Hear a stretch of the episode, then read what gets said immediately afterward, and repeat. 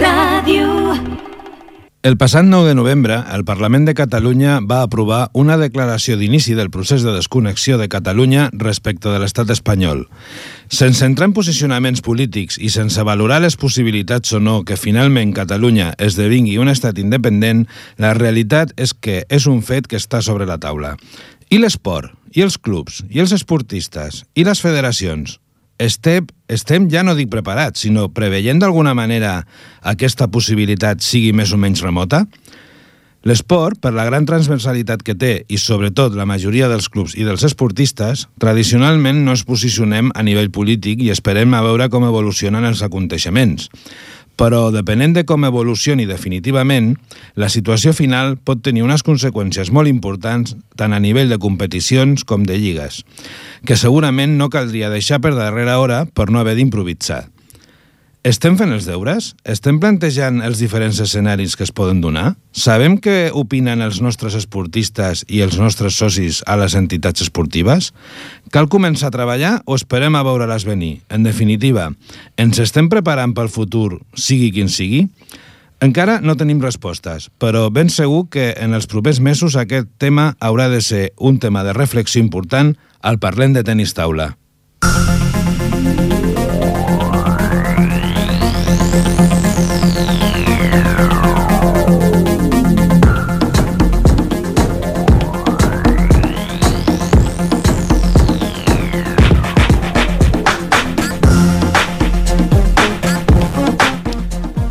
Bona tarda, amics de Ripollet Ràdio, de ripolletradio.cat i del Tenis Taula a la nostra vila. És dimarts 17 d'octubre de 2015, són les 7 i 100 minuts de la tarda i comencem l'edició número 27 de Parlem de Tenis Taula en la quarta temporada a Ripollet Ràdio.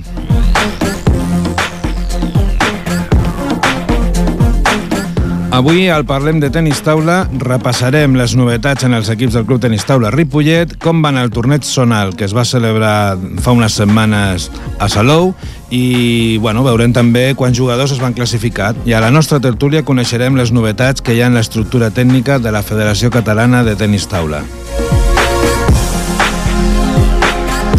Si esteu preparats, parlem de tenis taula. L'actualitat del Club Tenis Taula Ripollet.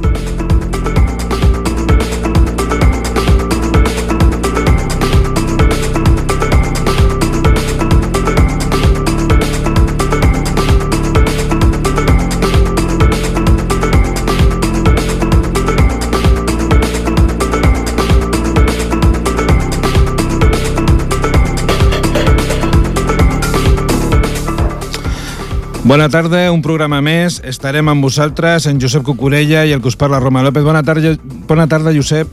Bona tarda a tothom. Bé, eh, Josep, comentàvem el, el passat programa, que era el primer que fèiem aquesta temporada, doncs que potser era una mica d'hora per fer una valoració exacta dels bons resultats que estaven tenint els diferents equips del nostre club. Però bé, mm, per sort, la tendència sembla que, que continua, tot i que en alguns casos ja s'estan posant les coses, diguem-ne, a puesto, però bé, mm, la tendència segueix sent positiva.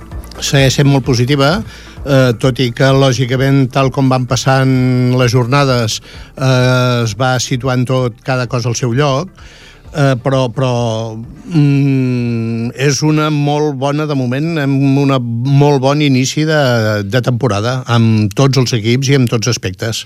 Molt bé, doncs, si us sembla bé, doncs comencem pels nois de divisió d'honor masculina, doncs que, bé, eh, els vam deixar la, la, en l'altre programa que anaven líders, però és veritat que havien jugat dos partits, però bé, ara doncs eh, ja han passat eh, les jornades i ocupen doncs la, la meitat de, de la taula, no?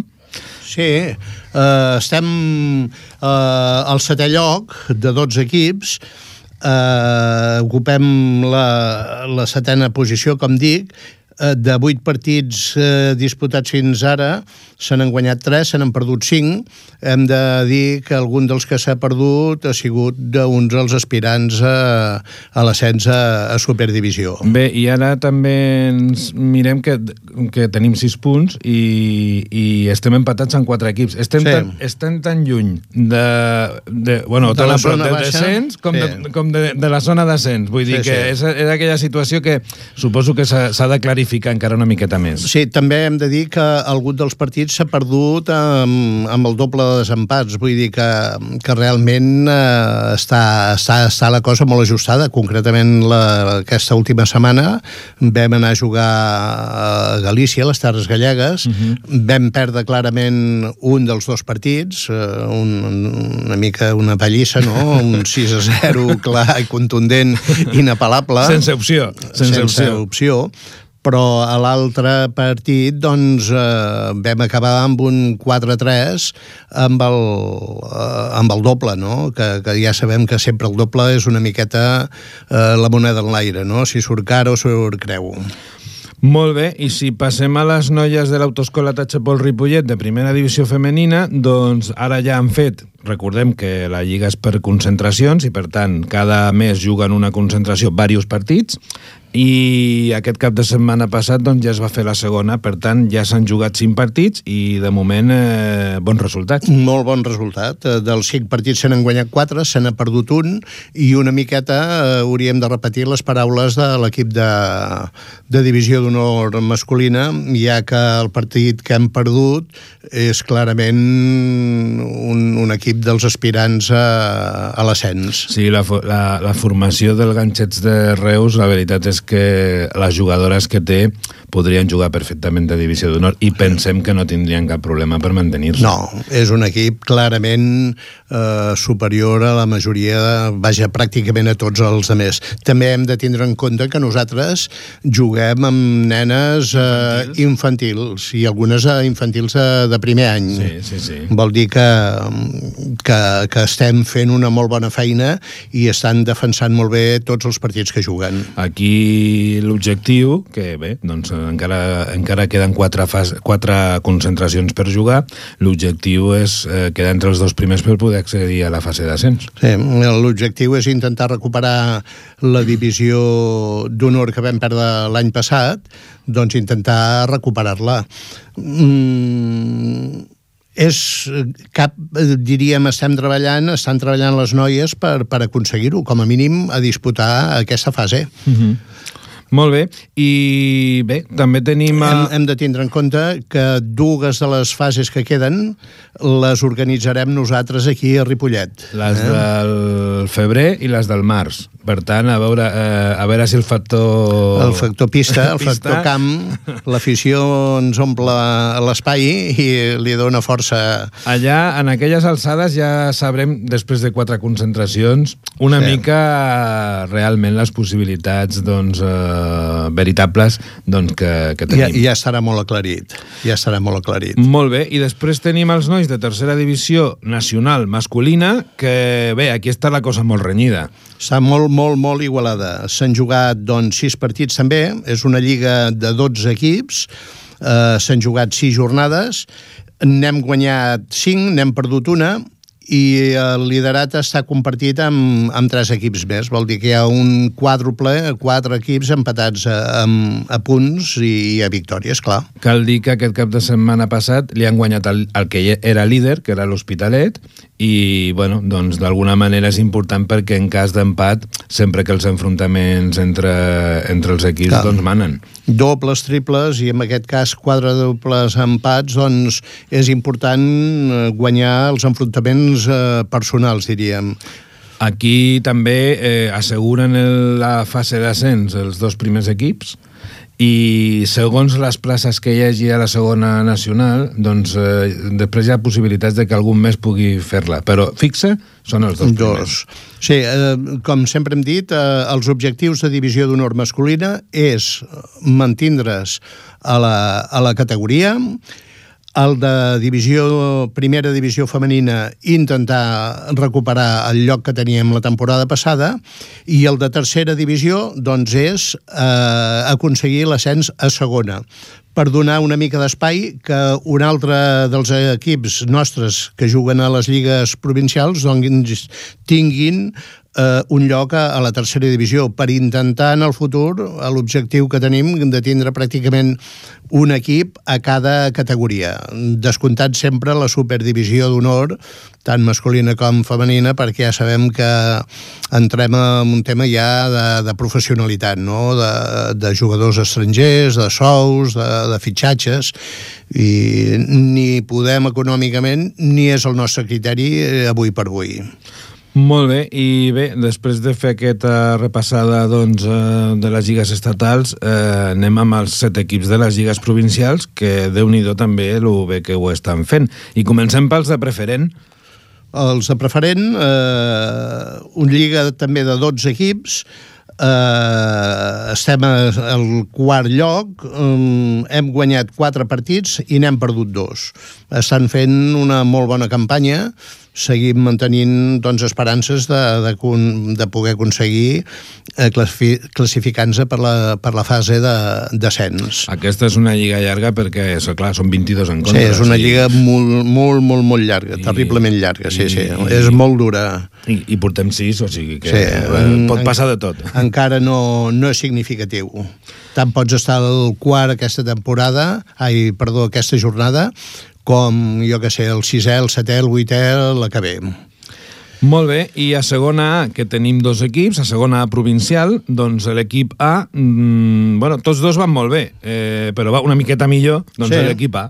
Sí, sí, l'equip A eh, de 12, de 6 partits, 6, 6 partits guanyats, vol dir que està invicta, i a l'equip B, doncs gairebé el mateix, n'ha perdut un ara quan ens tinguem d'enfrontar eh, eh, amb, els, amb els, potser amb els líders, potser mhm. es, eh, es posarà la cosa més difícil, però de moment la cosa tant, tant un com l'altre van, van molt bé. Molt bé, i bueno, recordem que l'equip B realment va ser una repesca perquè no es va ascendir, sinó que, que hi va haver un, un, com un, una plaça que, que quedava lliure, aleshores el nostre, un dels equips de, ter, de segona B va pujar a segona A i bueno, era allò de dir, bueno, escolta'm, doncs, eh, mantenim perquè vagin eh, doncs, jugant i, i es facin amb aquesta categoria si l'altre equip puja, però realment doncs estan defensant sí, sí. molt bé. Molt, molt, molt bé, sí, sí. Eh?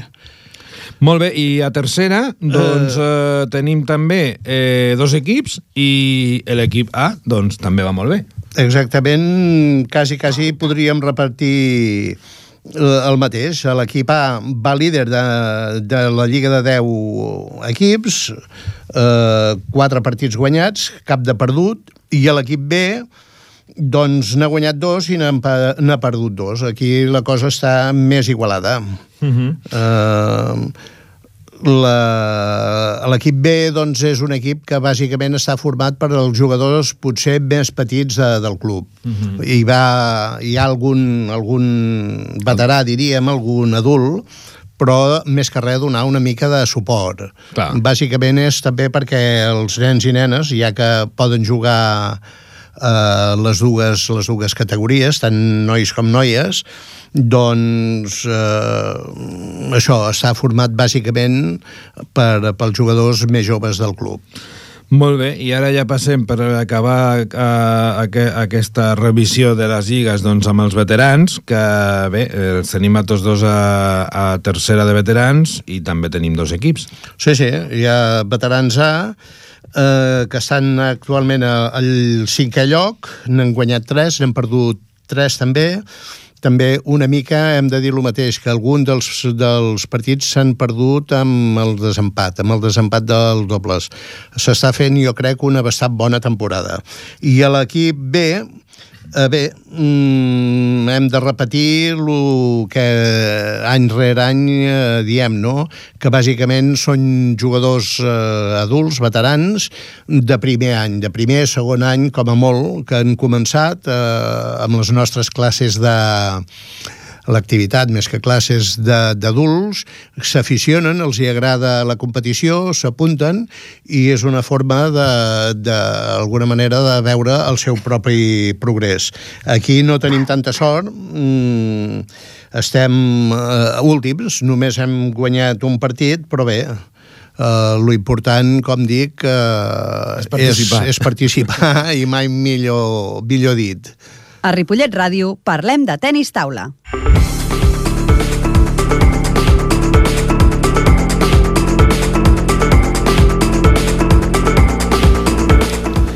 Bé, i un dels tornejos importants de la temporada i que realment condiciona una miqueta doncs, eh, tot el que passa després a nivell de, de tornejos i de campionats doncs, a nivell estatal és el torneig zonal que es va celebrar els passats 31 d'octubre al 2 de novembre doncs, a, a Salou i que és classificatori doncs, pel torneig estatal i, i podríem dir que condiciona també molt la classificació pel campionat d'Espanya de, perquè els punts que s'aconsegueixen, doncs després ja els portes tot l'any i et condicionen molt el poder continuar fent tornejos.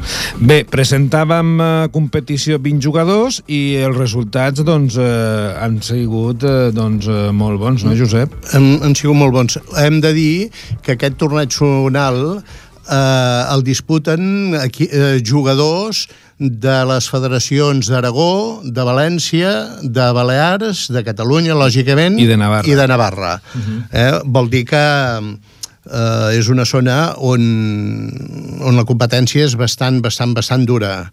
Són tant els catalans com, com valencians eh, i alguns mallorquins, vull dir, eh, són, són jugadors eh, bastant reconeguts. Per tant, és una classificació molt, molt, molt dura. Nosaltres, com deia el Romà, vam presentar 20 nois i noies de, de Ripollet, i vam tindre doncs, una molt bona classificació, ja que vam superar el 50% de, de, classificats. de classificats. Vam classificar 11 jugadors, d'aquests 11 jugadors, a més a més, vam tindre 6 medalles, mm, dues d'or, una de plata i tres de bronze, i hem de fer constar, ara direm els noms, però que, que el podi de, de les noies infantils va ser absolutament eh, ripolletenc. Or, plata i bronze. O sigui, primera, segona i tercera del torneig zonal van ser de casa nostra. Aquí hem de dir que aquestes són les noies que estan jugant a primera divisió i hem de dir que aquest any, que són segon any d'infantil, una mica comencen a repetir el que van fer en segon any de Galeví si us en recordeu el Campionat de Catalunya que vam fer a Ripollet, doncs eh, fa dos anys doncs, els podis de les noies alevins doncs, també estaven pràcticament eh, a, al complet. Doncs, amb, amb, és aquesta tongada de noies que portem, que som 4 o 6 noies, doncs, que d'alguna manera estan dominant doncs, la categoria sí. I, I vol dir també que el treball que estan fent eh, val la pena, perquè van mantenint el nivell, tot i el canvi de categoria, tot i la, eh, la més gran dificultat, eh, perquè vulguis o no vulguis, tal com ens anem fent grans, vull dir, l'experiència eh, es nota, però eh, aquestes noies van, van mantenint eh, la, seva, la seva diferència respecte als altres. Vol dir també que amb aquest espai de, de dos anys, a dues temporades, eh, han, han treballat bastant, bastant durament. Molt bé, i quin, quins, qui, qui van ser els campions? Els campions perquè, bueno, tenir dos horts, doncs, eh, bé, doncs eh, eh, és un tema que, que potser no feia algun... Jo crec que l'any passat i l'anterior no vam tenir cap hort. No. Ara, ara no ho recordo bé, eh, però jo diria que no. Tampoc ho, ho recordo exactament, però repetint una mica el d'abans, eh, és un torneig molt, molt, molt dur, bastant dur. Eh, aconseguir eh, qualsevol metall, aconseguir pujar al podi realment eh, els hi costa bastant. És, no és casualitat, és eh, producte de, de molt de treball i molt d'esforç. Eh, medalles d'or. Doncs el Marc Miró mm, va guanyar aquest or amb la categoria Benjamí, uh i l'Helena Parente eh, també or amb la categoria infantil femenina.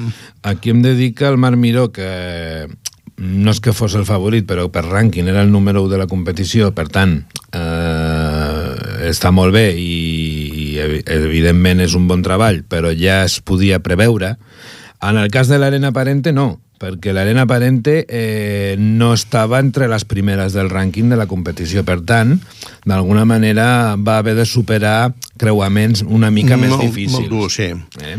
Uh, L'Helena Parente, uh, entre diverses virtuts que té com a, com a jugadora, té la, un caràcter molt, molt guanyador. Molt... Cada partit que, que juga pot guanyar, pot perdre, eh, però sempre, sempre, sempre, cada punt el defensa, diríem, fins al final. No dona mai cap partit ni cap punt per perdut i això li fa que, que moments doncs, que potser les coses eh, es posen una mica malament, com passa a molts partits, el seu caràcter l'ajuda eh, a superar aquests mals moments.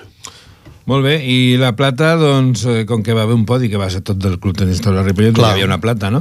Sí, sí, la plata va ser per l'Aina Mogues, Uh, l'Aina Mogues uh, jo crec que està fent una evolució molt positiva des de fa uh, potser un parell o tres de temporades uh, que té una progressió molt clara. Al principi semblava que justament eh, el contrari de l'Helena, potser pel seu caràcter més, més tranquil·la, més, eh, ho encaixava tot amb, amb, una, amb una rialleta, amb una... una M'entens? Uh, però, però des de fa un parell o tres de temporades s'ha posat molt les piles i és un os bastant, bastant dur per, per les seves contrincants, sí. Molt bé, i després vam tenir tres bronces, la Mireia, l'Enric i el Joan. Molt bé. La Mireia, eh, doncs la mateix, era la tercera de, del podi ripolletenc, eh, amb categoria, com diem, infantil. L'Enric Barceló, amb Balaví, va quedar també medalla de, de bronze, vol dir tercer, i el juvenil, el Joan Massip, que com sabeu eh, és jugador de, de l'equip de divisió d'honor, doncs també va fer bronze a la seva categoria. La categoria juvenil probablement és la més difícil que hi ha, on hi ha més competència, probablement també més nivell. Clar, hem de eh, tenir en compte que són 3 anys. Les altres categories són 2 anys i sí. aquesta 3 anys. I clar, eh, un que arriba, no és el cas, és l'últim any el Joan, no? Però, però Eh, clar, tres anys de diferències en aquestes és, edats es, es nota es, moltíssim. Es molt, sí, es sí. molt. I, I és el, el post, diríem, de ja bastants anys de practicar. Vull dir, així com els benjamins, doncs mira, una sorpresa sempre hi és, no? Un nen que, amb un, o una nena, que en un moment determinat destaca, però que millor es queda pel camí. En canvi, arribar a tercer any de, de juvenil vol dir que ja tens una carrera a les espatlles. Molt bé, i ja per acabar el repàs, doncs eh, sabeu que hi ha una repesca d'aquest torneig zonal, que li diuen torneig nacional, i que de la mateixa manera que en aquest eh, torneig zonal es classificaven els nou primers, doncs hi ha uns, uns llocs eh, per cada categoria, ja a nivell de tot l'estat, no persones, doncs que eh, tenen la possibilitat de reenganxar-se doncs, a aquest eh, torneig estatal que es farà a Valladolid. Per tant, eh, allà encara tindrem possibilitats de classificar algú més. Algú més, sí. Encara ens queden sis jugadors amb, amb possibilitats de, de guanyar-se un lloc pel, per l'estatal de, de Valladolid. Aquí... Això li diuen torneig nacional, normalment no sé si ha sortit ja el lloc on es sí, disputa. Sí, es fa al Covendes. Al Covendes, al sí. costat de Madrid. Sí, perquè es fa ara per la Puríssima. Ja. El cap de setmana de la Puríssima. I aquí ja anirà el, el Gavi Luque, anirà el Pere González, el Pau Barceló, el Roger Miró, la Judit Gutiérrez, i em deixo un que ara no, ara no me'n recordo, però jo diria que és... Mm, mm, mm, bueno, no sé, ja me'n recordaré. Uh, en total, uh, sis jugadors. Eh? Aleshores, bé, doncs en principi confiem en que classificant-se 10 algun, doncs algun, sí. algun pugui, pugui passar. Sí, sí. Cap, cap la possibilitat que augmentem encara... Uh, passem dels 11 classificats que tenim ara.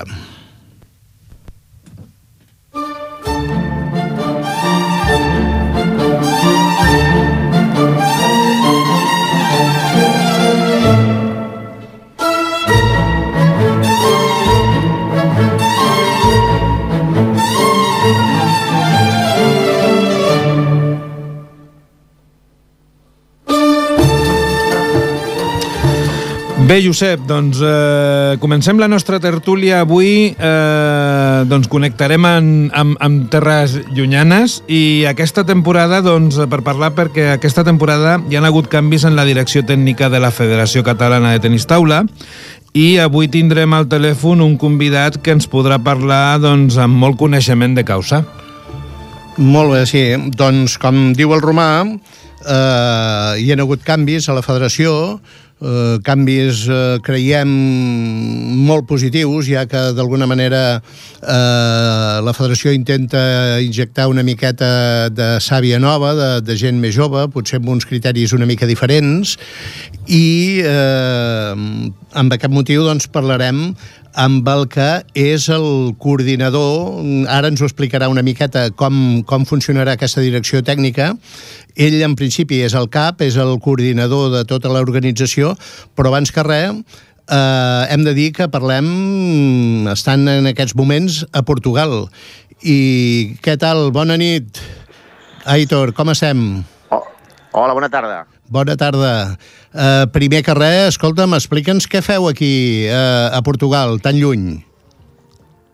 Bé, doncs hem, hem agafat un grup de jugadors que la majoria d'ells està al, al car de Sant Cugat, uh, estan entrenant molt fort i creiem que el que han de fer en aquestes edats doncs, és competir amb, amb altra gent, estan acostumats a jugar molt entre ells i entre jugadors espanyols i estem intentant doncs, que agafin experiència i jugar amb gent de fora.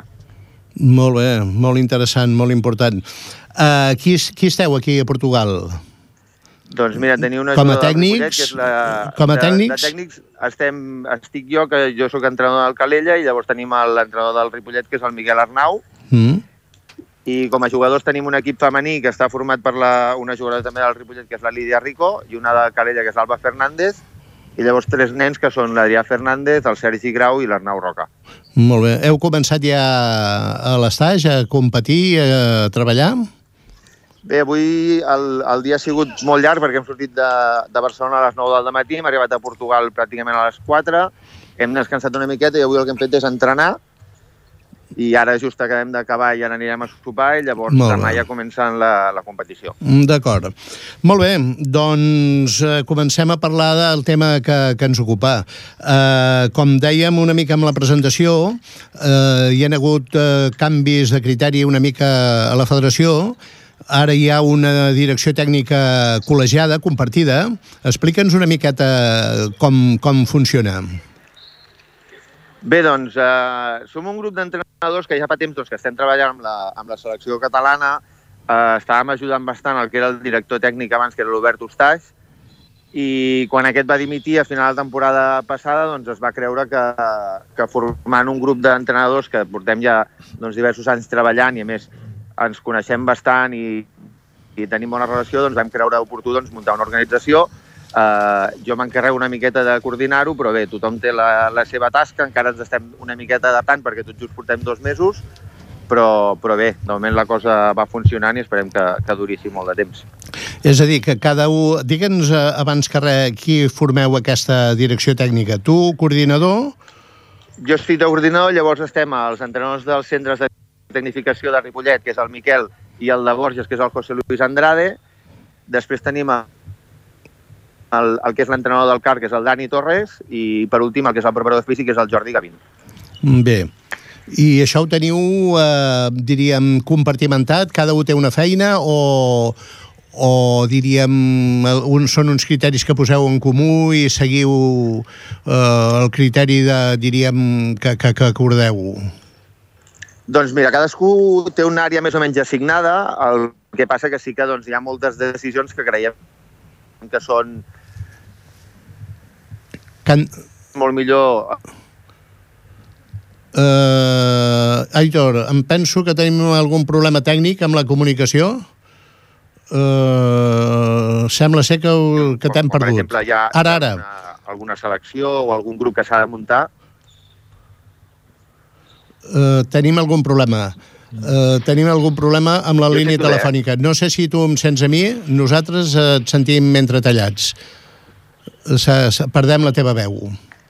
Jo t'ho sento molt bé, et sento molt bé, tu. Ara, ara, ara mateix també. Segueix, segueix. Sí? Em, em sentiu bé? Ara et sentim perfectament, sí. Val. No, doncs el que deia és que això, bueno, cadascú té una, una mica una feina repartida, el que passa doncs, que eh, hi ha doncs, alguna decisió que la- l'hem de prendre doncs, entre tots i Clar. és quan, quan ve el consens i jo crec que està molt millor doncs, decidir les coses entre cinc que no pas una persona sola. Els, eh, lògicament, el canviar de direcció tècnica, eh, una miqueta els criteris eh, també canviaran una miqueta, no? Bé, eh, Els criteris ara, de, de treball, em refereixo. Sí, tenim una, una idea bastant continuista, vull dir, moltes de les coses que ja estàvem treballant, eh, inclús alguns de nosaltres som els que havíem promocionat, bueno, provocat que aquestes coses comencéssim i tampoc volem canviar-ho tot perquè sí, vull dir, hi ha moltes No. coses que creiem que funcionàvem, eh, simplement potser canviar algunes maneres i algunes coses, però la idea general és, és seguir una miqueta igual perquè creiem que s'estava treballant bé. Ai- Aitor, bona tarda, sóc el Roman. Uh, escolta'm, uh, Hola, Roman. Una pregunta. Mm, a part de criteris, a part... Bueno, ja ens explicaràs ara també una mica els objectius que us heu proposat a aquesta nova direcció tècnica, però una curiositat, eh, per la, una mica per l'experiència que, que tinc jo també en el tenis taula, jo sem sempre hi ha hagut doncs, eh, una mica de... Com et diria? Eh, de, de controvèrsia, de vegades, amb, amb, amb les convocatòries per la selecció, crido aquest, crido no aquest... Clar, quan hi havia una persona sola, doncs totes les culpes eren per un mateix. Ara això també ho feu col·legiadament i, bueno, teniu molts problemes o el fet de, de fer-ho col·legiadament, diguem-ne que la gent mm, convocable es queda més tranquil·la amb la decisió? Bona pregunta, bona pregunta. Uh, aviam, de fet, a mi, per exemple, em toca signar el que són les convocatòries, per tant, jo sóc el, el cap visible i normalment quan hi ha una queixa la rebo jo. Uh, nosaltres entenem que sempre que hi ha una selecció, sempre hi haurà una queixa. Llavors, és una, una part de la feina que no podem, no podem evitar de cap de les maneres, per tant, ens ho hem d'aprendre doncs, de les millors maneres i entendre que la gent quan es queixa suposo que té, té els seus motius, llavors el que ens toca és contestar amb els motius que tenim nosaltres de forma correcta, que jo crec que és el que toca. I si fem una selecció és per alguns motius i sempre que tinguem uns motius objectius, evidentment doncs, estarem ben tranquils perquè d'aquestes coses no, no ens en podrem pas lliurar mai. No, lamentablement eh, mai es fa bé per tothom. Um, amb aquestes convocatòries sempre seran jugadors que estiguin al CAR o es convocarà a jugadors, jugadores de clubs que en aquest moment, doncs, per la raó que siguin, uh, no, no, no estan al CAR? No, no té res a veure. Ara, per exemple, ha coincidit que justament amb el grup que, que podíem venir aquí hem buscat un, un, un grup de jugadors que fossin cadets, que poguessin participar aquí tant en cadet en juvenil i precisament doncs, el, el, els jugadors que estan al CARP complien perfectament aquest perfil i realment creiem que són els millors. Vull dir, si hi hagués un, hi ha hagut un jugador doncs, com és l'Arnau Roca, que ara mateix no està al CARP, i ha vingut aquí perquè creiem que està entre els tres millors i, i es mereixia estar aquí tot i no estar al CARP, evidentment. Clar, clar, clar. Eh, D'alguna manera també eh, amb aquestes convocatòries de gent que no està al CAR es motiva una miqueta el treball i la feina que es fa des dels clubs.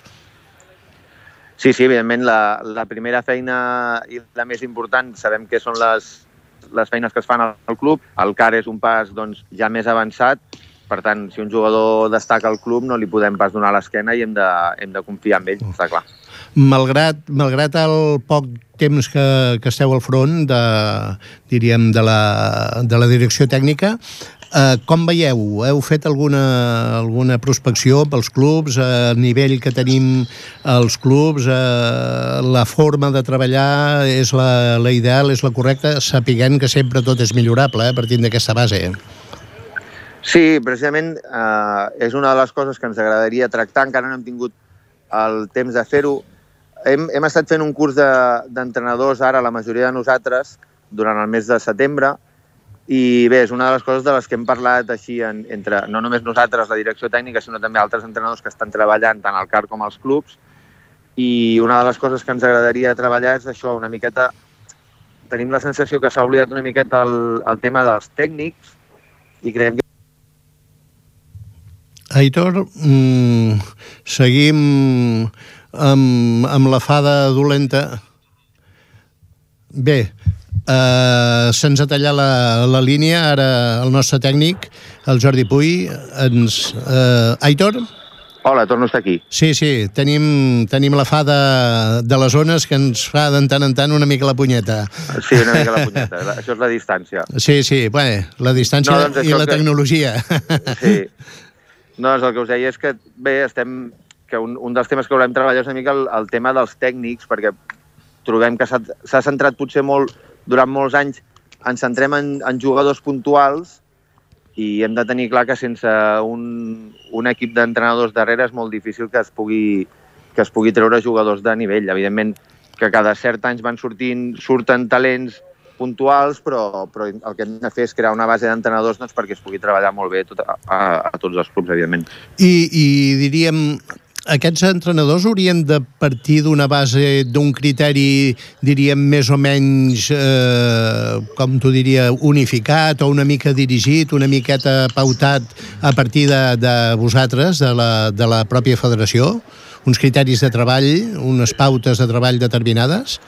Doncs sí, jo crec que això és, seria mm, l'ideal. Eh, estem parlant de que tant a nivell europeu com a, a nivell mundial, a les grans potències de tenis taula, la majoria d'entrenadors passen per una formació tant teòrica com pràctica que aquí és impensable. Vull dir, la majoria d'entrenadors, doncs, per exemple, de Rússia, Xina, etc, fan una formació de 4 o 5 anys per ser entrenadors de tenis taula. I això aquí no ho tenim encara. Evidentment no tenim pas la culpa no, nosaltres, no.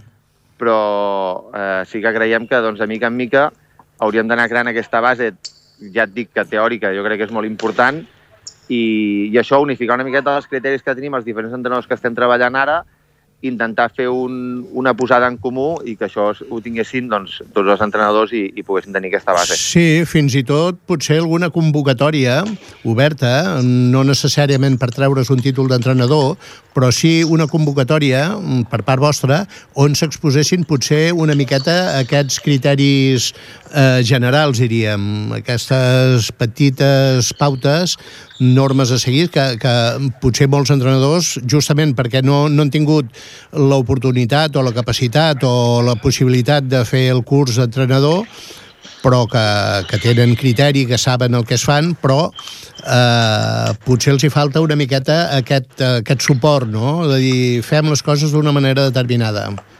Sí, sí, precisament aquesta és una de les idees que tenim, fer eh, una espècie de, de clínics o de xerrades, que Clar. cadascú... Doncs jo trobo que cada, cada un dels entrenadors més o menys que estem treballant tenim la nostra especialitat i no estaria malament doncs, que dintre de l'experiència que ja tenim, que jo crec que considero que està, que està prou bé. El que passa que això s'ha intentat en algunes ocasions i llavors a vegades la resposta de la gent no és lo positiva que s'espera i sempre hi ha aquesta por de, de dir, va, preparem això, però potser després no ve ningú. Jo crec que, que ara que tenim aquestes ganes, jo crec que és una cosa que volem fer realment aviat Uh -huh. I mira, uh, evidentment la gent que participi serà la gent que està interessada Clar. i jo crec que, que i, i d'alguna manera... Dues persones estan molt interessades i que val la pena. Clar, digue'm, I, i, i no, deia, i d'alguna manera eh, també és una, una manera de, de motivar aquests entrenadors eh, moltes vegades eh, altruistes que ho fan a canvi de res, a canvi de l'esforç personal. Vull dir, també eh, potser seria una forma, una manera de reconèixer-los eh, aquest esforç, no? aquesta dedicació. Sí, evidentment. I, eh, i per molt, per molt raro que sembli, qualsevol entrenador, qualsevol que estat amb nanos, si tu et vols de xerrar, eh, tothom pot aprendre a tothom. Vull dir, sabem perfectament que cada nano és diferent, cada club és diferent, cada grup d'entrenadors és diferent, i moltes vegades quan ens reunim entrenadors, eh, en lloc de connectar, el que fem és precisament parlar de coses d'aquestes No. i ens ajudem els uns als altres perquè, vulguis o no, un té una situació de la que no pot sortir i un altre diu, mira, això em va passar a mi fa X anys i, i ho vaig fer així i em va funcionar.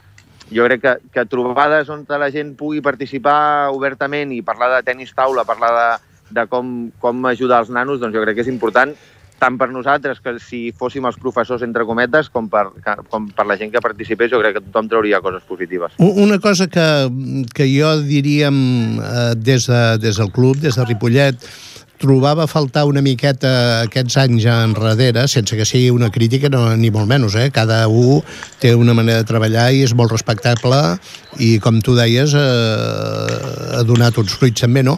Però potser us he trobat, he trobat a faltar una miqueta eh, el contacte, que de tant en tant el, els, el director tècnic, en aquest cas eh, els, els components d'aquest eh, aquesta direcció col·legiada, eh, alguna visita als clubs mm, per interessar-se com funciona. Ja, ja sé que, que vosaltres, que sou els diríem, com ho diríem, els tècnics més qualificats i que teniu els clubs els millors jugadors, però hi ha, hi ha clubs que fan una feina i que d'alguna manera potser se senten una miqueta marginats, no?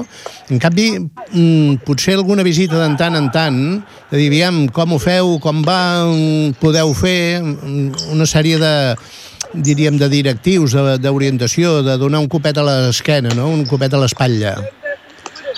Doncs sí, l'any passat es va començar, l'Obert feia visites a clubs, sobretot del, del programa aquest de Generació TT, va, va, va fer visites pràcticament a més de 15 clubs. És complicat perquè són moltes hores de treball, el desplaçament, etc etc. però jo estic totalment d'acord que és una cosa eh, doncs molt bàsica. Sí que és una cosa que estem intentant arreglar, no ben bé fent això, sinó a base de concentracions, intentar buscar contacte més directe amb jugadors i entrenadors que també sempre, pràcticament sempre estan convidats a participar a totes les activitats que fem, però totalment d'acord que aquestes visites jo crec que són necessàries i amb una visita d'un dia pots ajudar a una persona doncs, amb, amb molts i molts aspectes i jo crec Clar. que això sí que s'ha de continuar fent. Sí, sí. Aitor, eh, una pregunta. Eh, mm, si mires la, la composició d'aquesta direcció tècnica col·legiada, doncs eh, hi ha el Jordi Gavín, que és eh, preparador físic. Eh, això vol dir que se li donarà o es tractarà el tema de, de, de la, de, del físic en el nostre esport d'una manera doncs, més intensa de la que es venia fent eh, fins ara, per, per, sobretot pels jugadors que, que estan fora del, del CAR, que allà sí que sabem que, que hi ha, un, hi ha un, una dedicació més gran al tema físic. Doncs sí, mira, ja només abans potser no ho fèiem tant, quan fèiem concentracions era un tema que, que ens en oblidàvem bastant i ara pràcticament totes les concentracions, activitats, etc que fem, sempre hi ha una part dedicada al físic, eh, li volem dedicar la importància que creiem que té.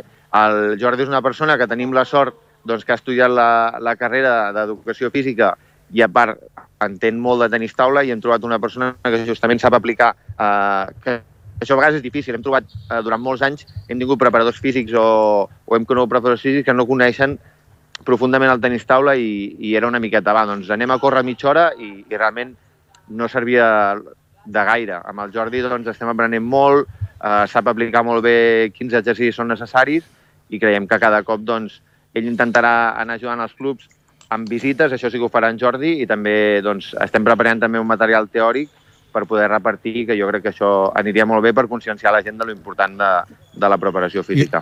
Crec que això últim que has dit, eh, documentació teòrica, eh, és bastant, bastant important, per no dir molt important. Eh, perquè la visita també mm, serà una visita eh, ràpida, amb quatre instruccions, eh, veure com es treballa, però si tens eh, documentació escrita, és això, ja hi ha un criteri a seguir. Després, és clar, eh, li tocarà a la persona, a l'entrenador que del moment, aplicar-ho o no, però, però com a mínim hi haurà un criteri bastant unificat. Sí, però és, un, és una miqueta el que diem. El, el tema, de, per exemple, del material escrit, eh, estem en un esport on si tu vols, vols estudiar a nivell teòric, és tan difícil trobar tant articles com llibres que, que te, et puguin ensenyar. La majoria de nosaltres que hem estat intentant doncs, aprendre coses noves o, o ens interessem en estudiar, hem hagut d'acabar estudiant, per exemple, inclús coses de, o articles de tennis, perquè de tennis taula en prou feines hi ha res. I jo crec que és un tema que, evidentment, dintre de la nostra modèstia, que no, ara no, no ens ficarem a fer una enciclopèdia escrita del tennis taula, però jo crec que tenim ganes, perquè Clar. realment anem molt faltats d'això, de documentació Sí, sí. teòrica. Nosaltres, per exemple, aquest estiu hem estat fent amb el Miquel un, un curs d'entrenadors i se'ns demanava molta informació a nivell físic, no de, bueno, de diverses variables fisiològiques i tot a l'hora de l'entrenament i buscant per internet ens ha costat trobar una barbaritat i potser hem trobat dos o tres articles amb estudis científics del tennis taula, quan amb altres esports n'hi ha centenars i centenars. Sí, sí. I clar, estem, estem curs d'aquí tant nosaltres com, com tothom. Com per això tothom. jo crec que és una cosa que, que per molt bàsic que ho féssim, jo crec que seria, seria molt útil, perquè realment no n'hi ha. Bé, Aitor, eh, ja una mica per anar acabant, eh, el tema de el nivell que veus del tenis taula català respecte de la resta, perquè vosaltres us moveu molt tant a nivell nacional com internacional, i els objectius que es proposa doncs, aquesta nova direcció tècnica, doncs una mica eh, qui, quins són? Aviam, el nivell que tenim ara és, és molt correcte. O sigui, jo crec que el nivell, el nivell mig ha pujat bastant. Tenim una categoria, doncs, o sigui, un grup de nanos de lavins i infantils que són molt i molt bons. El nostre objectiu és, no evidentment, ajudar aquests nanos a que millorin, però no centrar-nos en aquests i oblidar-nos de tota la resta, sinó crear un, un sistema doncs, que pugui anar ajudant a crear doncs, jugadors cada any, generacions, etc etc. El problema que tenim ara mateix és que potser en aquestes edats, quan sortim a fora, doncs les diferències no són gaire grans, però llavors en categories infantils i juvenils els altres països estan més preparats.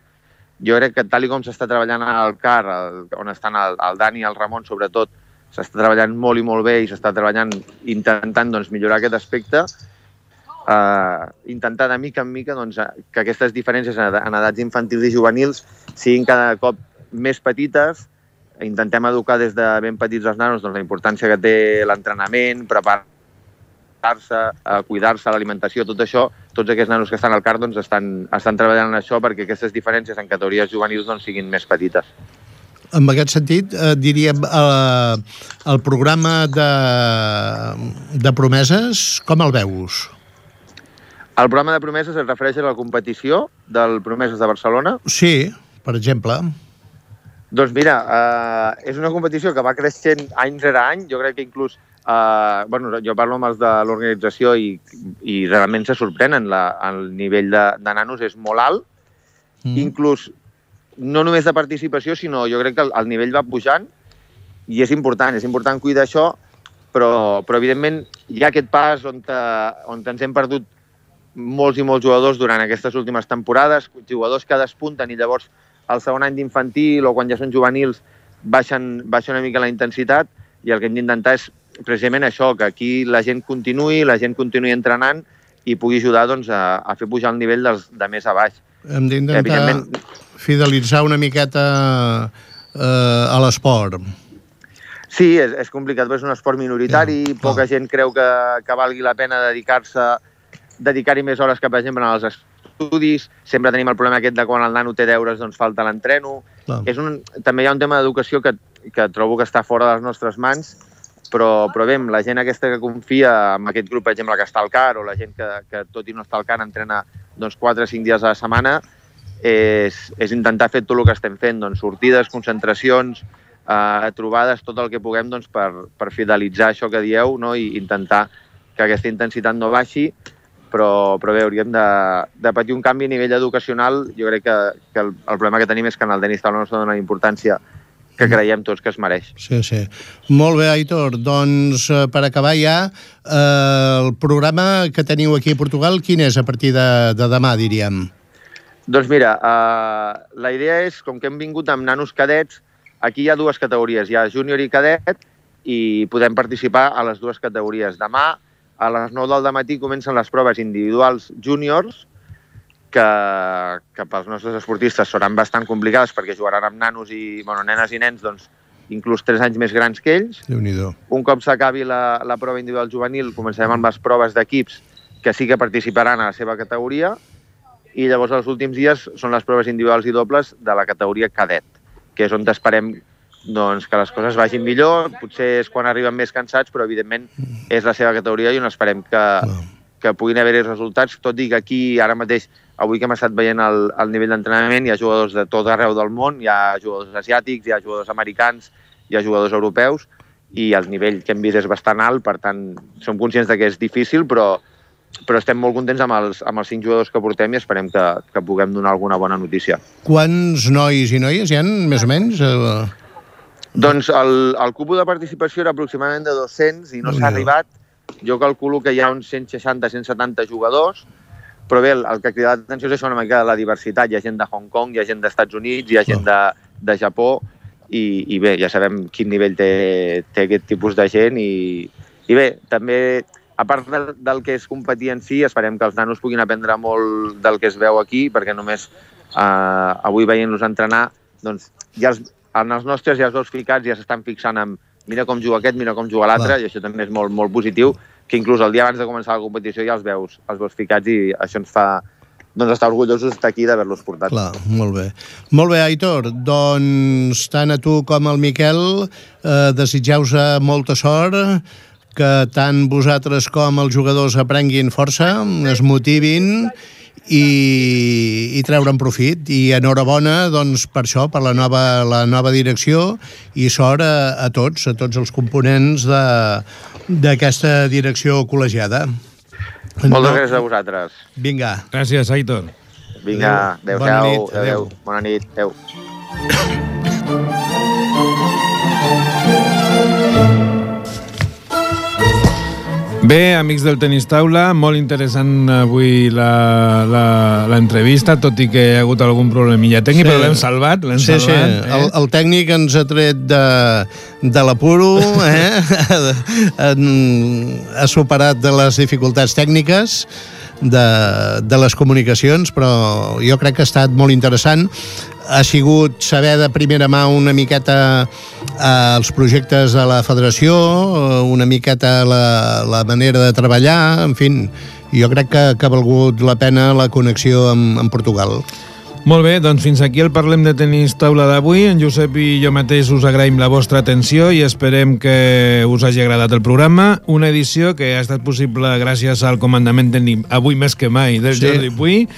I recordeu que podeu tornar a escoltar el programa el proper diumenge i descarregar-lo sempre que vulgueu a ripolletradio.cat. Així mateix també podeu seguir les activitats del Club Tenis Taula a Ripollet, donar-nos la vostra opinió i demanar-nos informació al Facebook i al Twitter, al correu cttripollet.gmail.com i també ho podeu fer eh, venint personalment a la nostra seu a la sala de tenis taula del Poliesportiu Municipal tots els dies des de les 6 a les 8 de la tarda. Des de les zones de Ripollet Ràdio al 91.3 de l'FM i en nom del Club Tenis Taula Ripollet us desitgem que ho passeu molt bé fins al següent programa, que serà el 15 de desembre. recordeu que tenim números de loteria que, que lamentablement no ens toca gaire sovint, però aquest any segur, segur, segur que ens toca. El 19.740. Apunteu-vos-ho bé.